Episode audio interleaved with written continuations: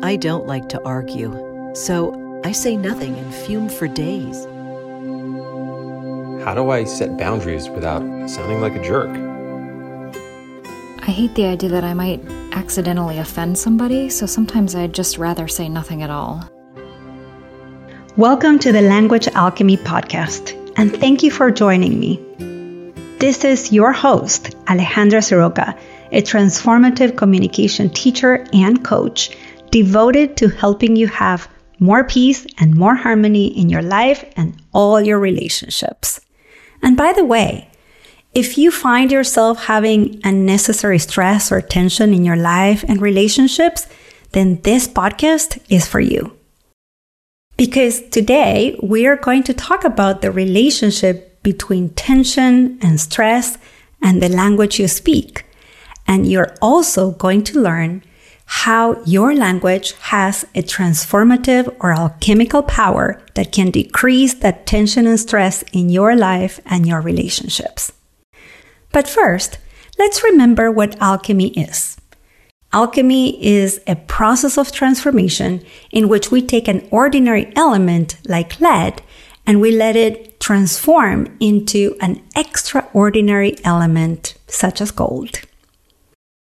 You can say that in this podcast as a whole, as well as and especially in this episode, you are going to hear how to take your language, an ordinary element, through an alchemical process of transformation that will turn your language into communication gold.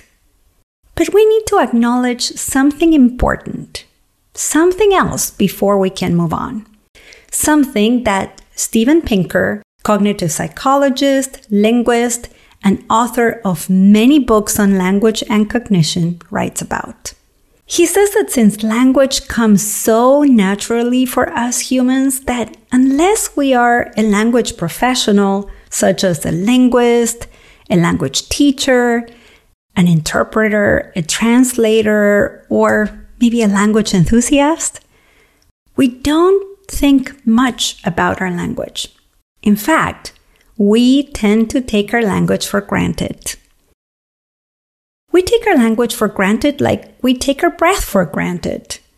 And you most likely know that when you become more aware about your breath and you become more conscious and have more choice as to how to use your breath, because maybe you've learned pranayama techniques in a yoga class or breathing exercises in a mindfulness or meditation retreat, then you know that when you are more conscious around your breath, you can decrease your tension and stress and increase your physiological and emotional well being. The same goes for your language. Once you start to notice your language and you use it more consciously, you can also increase your physiological and emotional well being. And when this happens, you also increase your relational well being because you and I, like all humans, we are relational beings. So we need to take care of our relational well being. So, what can happen when we take our language for granted? And how can language have this alchemical power? Let's say that a friend calls you on the phone to invite you to an event that you don't really feel comfortable going. However, even though this is not something you really want to do, you say yes. Then, from the moment you said yes, you can't stop thinking about that yes.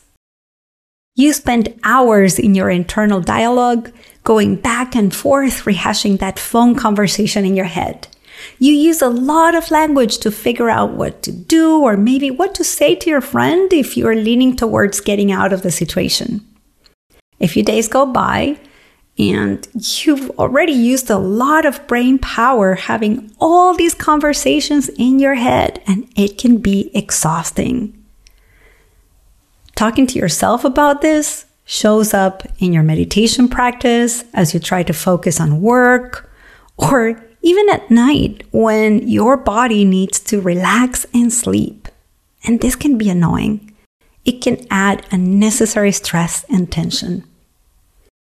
This yes, which is something you tend to say often when you would rather say no, is a habitual use of language. And this habitual use of language is creating a lot of stress. And that is something that can happen when we take our language for granted. What's more, some of that language that's showing up in your internal dialogue that you've been hearing for days, replaying these conversations in your head, is a language of criticism. Probably a language that labels you as a bad friend if you don't go, as a selfish or rude person if you say no, maybe even as a victim who's trapped and needs to sacrifice themselves because that's what good people do. Maybe you label yourself as weak, who lets other people walk all over you. And in your internal dialogue, you even have criticisms towards your friend because they are your friend and they should know that you don't like these kind of events. So how inconsiderate of them to put pressure on you and invite you to this kind of thing. Ah, see? That habitual language is creating unnecessary tension not only with yourself, but also in your relationship with your friend. The thing is that you've said this habitual yes so often throughout your life that it's become a pattern. It's something that springs out of your mouth like a jack in the box, but without you actually choosing to open that box. And this is another thing that can happen when we take our language for granted. You use language to communicate, but without being conscious of it. And then what happens is that you have no choice about what to say or how to say it. Of course, this doesn't have to be that way. You learn to speak a language and you are also a conscious human being who can learn how to alchemize your language and to transform it into communication gold without having to have that added stress or tension. And I am going to teach you how. In the practice of alchemy, we take that ordinary element, in this case, saying yes habitually, and we have it go through a transformative process that in alchemy has three transformative phases the phase of awareness, the phase of exploration, and the phase of integration. In the case of communication, let me explain how this would go. Awareness is when you pay attention to the elements and their usefulness. During this awareness phase, we become aware of the words we say, the impact that they have, and whether what we're saying is giving us what we want or moving us away from what we want and value. Then comes the phase of exploration. Exploration is when you separate things, you put them together, and you test them. And in this exploratory phase, we want to separate your language from beliefs, feelings, and stories that are underneath this language pattern. And then we try out new communication tools to express yourself in different ways that can take you closer to having the kind of experiences or relationships that you want and value. And finally, there's that stage of integration. Integration is when you mix new and familiar elements, and the result is something extraordinary and sustainable. In communication, we assimilate our insights and communication tools so that when we have another opportunity to say yes or maybe say something else, the result is a conscious choice And when we respond to that opportunity to say yes or to say something else, our voice sounds clear, confident, and authentic. Now, how can you do this? Well, imagine that you were the person that said that habitual yes. So, first, become aware and observe the various elements around your yes. How did you say yes when you wanted to say no? Do you do this in every context, or is it just with this kind of person, this person, or this particular kind of event? What do you believe would happen if you said no? And once you have greater awareness around the habit of saying yes, you can start to go into the exploration phase. Now that you are in this exploration phase, you are ready to try and to test different expressions rather than that immediate yes. You learn various options of what to say when someone asks you to do something or invites you to an event. Then you see how it goes and the kind of impact it has once you have tried these new expressions. And then you are ready to go into that final integration stage. Because you have cultivated awareness and you have explored this, deep, this deeply, when some kind of proposal or invitation comes through, you know how to choose what to say. When you say yes, it's a joyful and confident yes. When you're not sure what to say, maybe you choose to communicate that you're not sure, or maybe you offer a soft no. By saying something like, I'm not sure, let me think about it.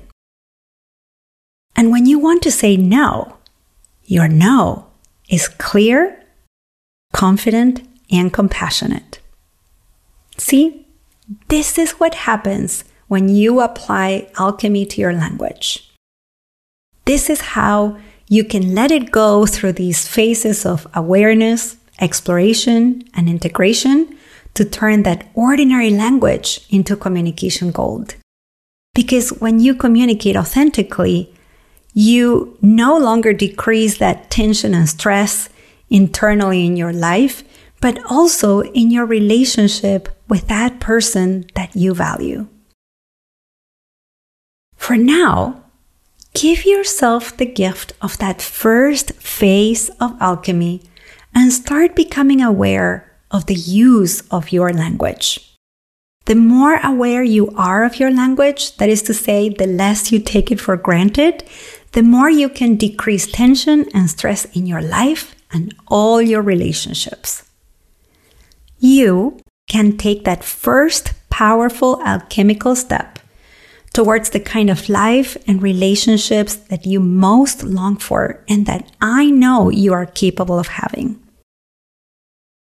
So here we are, coming towards the end of our episode, and I would love to hear your comments and if you have any questions that you would like me to answer on this podcast, then send your questions to hello at languagealchemy.com.